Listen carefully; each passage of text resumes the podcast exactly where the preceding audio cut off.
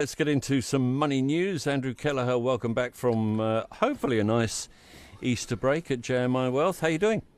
Very well, thank you, Tim. Good, good, good. overseas, um, there has been a bit of trading, some non-farm payroll data. What did you make of that? Yeah, Tim, financial markets around the world, they're, they're, sort of either playing catch up right now, or in our case, it will be as soon as our trading day kicked in. Because, of course, Easter holidays are celebrated in, in different ways around the world. So the US markets, which, of course, set the scene for markets around the world, uh, New York Stock Exchange didn't trade on Friday, but they did trade Monday, so they're churning along right now. And Asian markets were trading yesterday as well. Now, sort of to complicate all these holiday affected issues, uh, we had this uh, pretty significant data release on Friday night, our time, which was the US non farm payrolls. That's their monthly update on what's happening in the US labour market. Pretty significant because the labour market's a, a key focus for the US Federal Reserve and therefore the direction of monetary policy there. So, as far as the numbers are concerned, the US economy added 236,000 jobs in March. That's slightly higher than expected. I think 230,000 was the consensus estimate. The unemployment rate actually fell uh, from 3.6% to 3.5%. So, on the face of it, it looks pretty strong, especially that unemployment rate at 3.5% for an economy that large. But if, if you look at the last six months, the US economy has added an average of 334,000 jobs every month. So 236,000 is actually at the is, it's actually lower than the six month average, and it's the lower end of recent outcomes.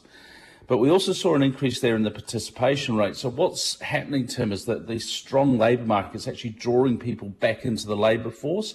And that impulse looks like it be taking some of the pressure off rising wage rates, not unlike what we may see in New Zealand if in fact we do see this lift in migration numbers, which looks like it is happening at the moment, so you get more people and there takes a bit of pressure off wage off wages. So average hourly earnings in states rose 4.2% last month compared to the same month a year earlier. That's the smallest annual gain since mid 2021. So you sort of take a step back. On the face of it, they're quite strong, maybe not as strong as recently, but I don't think there's enough there for the Federal Reserve to pull back from a further 25 basis point hike in early May.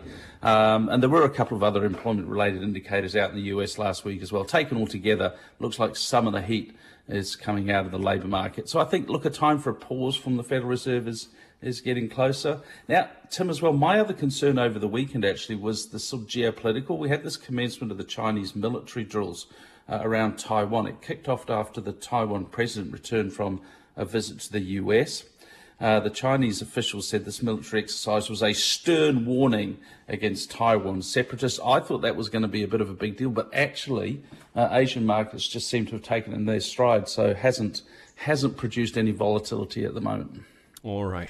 What are you expecting as we start to get some more results uh, in the US?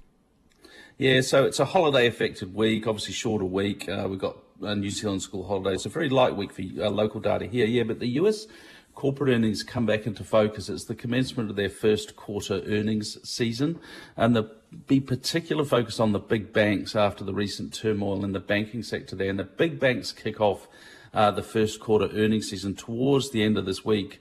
And, you know, I think there'll just be a lot of focus on how those banks have been going. What are they seeing in terms of deposit flight and how strong are those banks? I actually don't think there'll be too much of an issue there because I think the p- part of this sort of banking turmoil is very much focused on the smaller regional banks, and I, I actually think that'll go through with relatively little, little, um, little, little trouble. Uh, adding to the mix, of course, we've got U.S. inflation numbers this week as well. We've got uh, their consumer price index, also their producer price index, a bit more flavour to the inflation picture. And given there's not much going on locally uh, this week, Tim, I think that uh, we're going to take our lead from offshore moves. Okay, quick look at the numbers. Uh, some action in Asia, as you mentioned. Yeah, so the US uh, the US is trading. So the Dow Jones is up 55 points, 33,540. Uh, but the S&P 500 down five points, 4099, and the Nasdaq down 22 points, 12,065.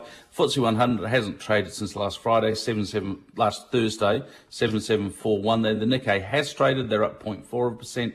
27,633. Shanghai Composite lost 0.37%, 3315.